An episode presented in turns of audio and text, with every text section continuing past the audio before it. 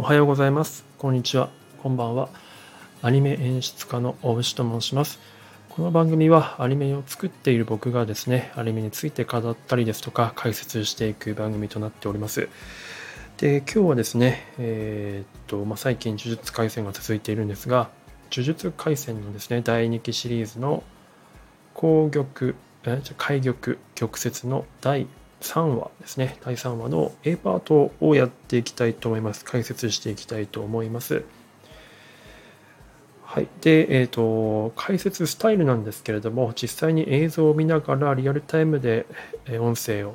かぶせていくスタイルとなっておりますので、もし可能であれば一緒に映像を見ながら副音声的にこの解説をえ音声をですね、え聞いていただけるとより楽しめるんじゃないかなというふうに思っておりますがもちろんあの音声だけで聞いていただける方にも楽しんでいただけるように頑張っていきたいと思います。はい、ということでやっていきたいと思います。私はですね、ネットフリックスで見るのですが、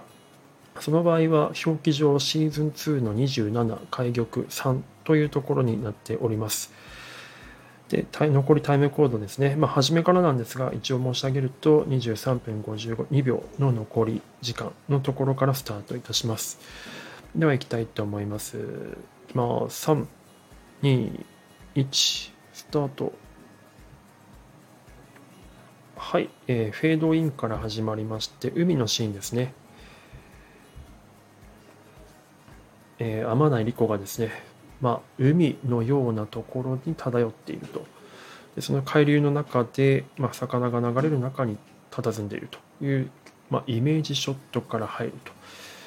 いうようなイメージなんですがまあこれこのシーンも結構オリジナルシーンっぽいんですけど、まあ、今の天内が置かれている状況とか彼女の心情とか、まあ、願いみたいなのがあのシーンに込められてるのかなというふうに思います。はい、で、えっと、黒井さんがですねなんかさらわれた状態からスタートしてます。で、ゲトと天内と五条がですね3人が話しているシーンなんですけどここのシーンがですねちょっと原作と違っていて内容は同じなんですけどシーンが違うんですね、えー、原作ですと屋上でそのまま話したんですが今場所を移動していまして路地裏みたいなところでですね柵の中に天内がいてで外に、えー、五条と卓がゲトがいるんですがこの柵の中に、えー、と天内がいてですっていうところがかなり象徴的だなというふうに思ってるんですが、まあ、ここで天内がですね、えーと、私も連れて行けと言ってるんですけどこの辺の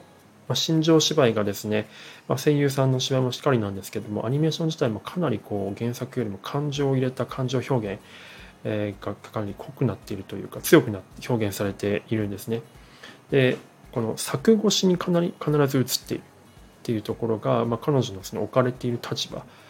カゴの中の距離感というかというのが非常によく伝わってくるなと思います。で今五条がですね足のアップでカメラ前に向かって歩み出したところがあったんですけど、まあ、よく分かりやすい表現で、えー、まあ、踏み出すことによってこう何て言うんでしょうね何かを始めるとか方向を変えるっていうのは非常にその象徴的だったりするしますしこの後出てくるこの柵の扉を五条が開けるというところですね。まあ、そこからこう解放するというような、うんとまあ、セリフの内容とこれからする内容とあとそこの場でしているアクション、まあ、扉を開けるというシーン解放するというアクションが非常にこう関連していてですね非常にスマートな演出になっているんですね、まあ、第1話の時から思っていたんですが非常にその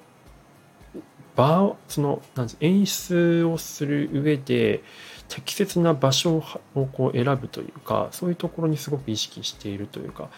この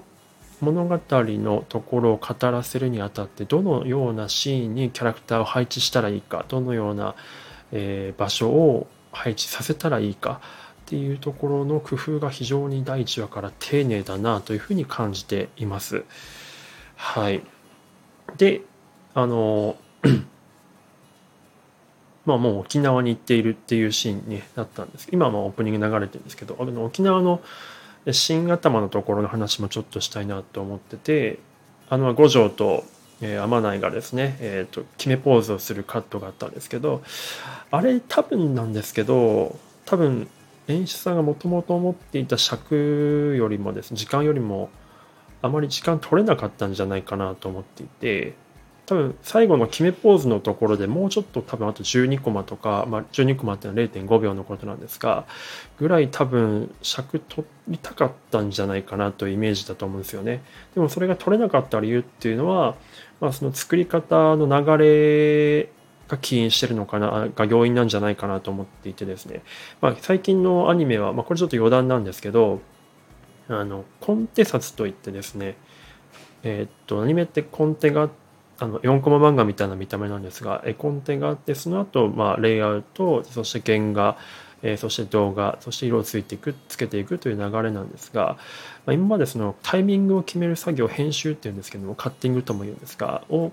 今までというか平成の前ですよね、え、の昭和時代とか平成の初期はですね色をつけた状態で実際に今皆さんが見ているような見た目の状態にかなり近い状態でタイミングを決められる編集作業が行われていたんですが今はそのコンテという段階で行われることが多いので例えば、えっと、通常その体を起こして決めポーズをするというタイミングってまあアニメーションさせると何十枚という絵が必要になってくるんですけどコンテだとですね多分カメラの前にカメラの寄りがあってで決めポーズをしてる絵たった2枚くらいでタイミングを決めなきゃいけないんですね。えなのでちょっと多分コンテ撮で編集をしていると決めポーズの絵が流れている時間が長いので、まあ、このくらいで大丈夫だろうという感じできっとタイミング決めたと思うんですけど多分想定よりも色がついてみたら、えー、アニメーションがついてみたらあ結構短かったなというような印象になってしまったんじゃないかなと勝手に推察しています。めちゃくちゃ細かい話なんですけどね。はい。というようなこともね、いろいろ演出さんは決めていったりしなければいけないんですね。はい。えーまあ、コンテンツについての弊害とメリットとかっていうことは、まあ、アフレコとかにも原因あの影響したりするんですけども、ちょっとこの辺はまた別の機会に詳しく掘り下げたいなというふうに思います。はい。じゃだいぶちょっと話それましたが、今はね、あの、若い若い頃の頃、ナナミと灰原も出てきてますね。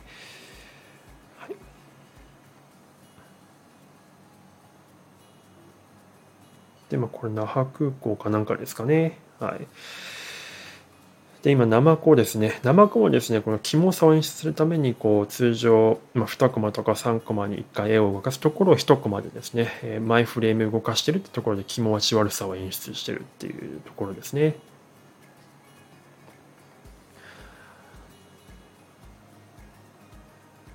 はい。でですね、この辺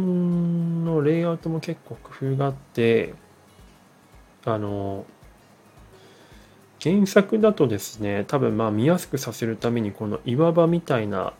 ものって取り除かれていて結構こうオープンスペースになってるんですけどアニメではですねやっぱりこの影の、うんと、演出とかさせるためとかあとレイアウトを締めるためにちゃんと岩が置かれてるんですね。で岩陰に五条が行ってえっ、ー、とスグルが話している。っていうところに、まあ、影の逆光の影のシーンがあるんですけど、まあ、ここにやっぱ岩場があることによってなんかこう影面で話してるひそひそ話感っていうのはやっぱこう説得力を持たすことができるんですよね。オープンスペースだと、まあ、いくら逆光といってもちょっとなんか嘘くさくなってしまうんですけどちゃんとここに自然物として岩場があることで、えー、説得力というか自然さを持たせてると。うんまあ細かくちゃんと演出されてるなと丁寧だなというふうに思います。はい。で、今ですね、これも多分オリジナルシーンだと思うんですが、あの音楽ですね、の中で無音、キャラクターの声とか一切流れない無音の状態に音楽が流れて、カヌーですね、えー、をしている4人とか、えー、描写ですね、まあ、この辺は本当に日常よくある普通の高校生のような描写が流れていると。でなんか結構象徴的にさっきのアジサイの、えー、シーンが描かれましたね。青と紫。まあ、この辺なんかちょっと 青と紫と赤ってなんか若干悟の術式五条の先生のですね術式を暗示させるようなものでもあると思うんですけどこれあの何て言うんでしょうね、まあ、この後紫を開眼するっていうのがあるんですけど、まあ、それをなんとなくイメージさせてるところもあるんですがまあなんかこの天内のこれからその天元とうんと一体化する同化するっていうところのその彼女の立場がこう移行していくというようなところも暗示させるようなシーンだったりするのかなとも思いますね。で今水族館のシーンもすごく美しく描かれていると、まあ、オープニングの一番最初で出てきたシーン。あれはイメージだったんですが今回は現実のシーンをなんかこう幻想的に描いているというところで、まあ、彼女がね魚たちとか、えークジラクジラじゃないか、えー、を見ながら、まあ、何を考えているのかっていうところを非常にこう見てる僕たちにこうこう考えさせるような、えー、シーンに演出されてますね。で非常口が点滅するというところも結構象徴的。非常口が点滅することによってなんかこれからよからぬことが起こるんじゃないかというふうに暗示させるわけですね。はい。で、5A3 日目15時というところですね。光線の結界内に入って、あこれでもう安心かなというようなシーンですね。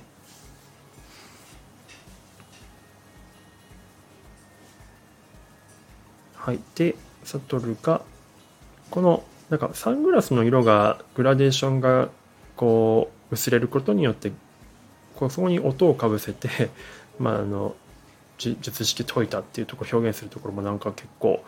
スマートだな例えばオーラのようなものが出ていてそれがヒュッとこうフェードアウトするみたいなそういうなんか分かりやすいものじゃなくて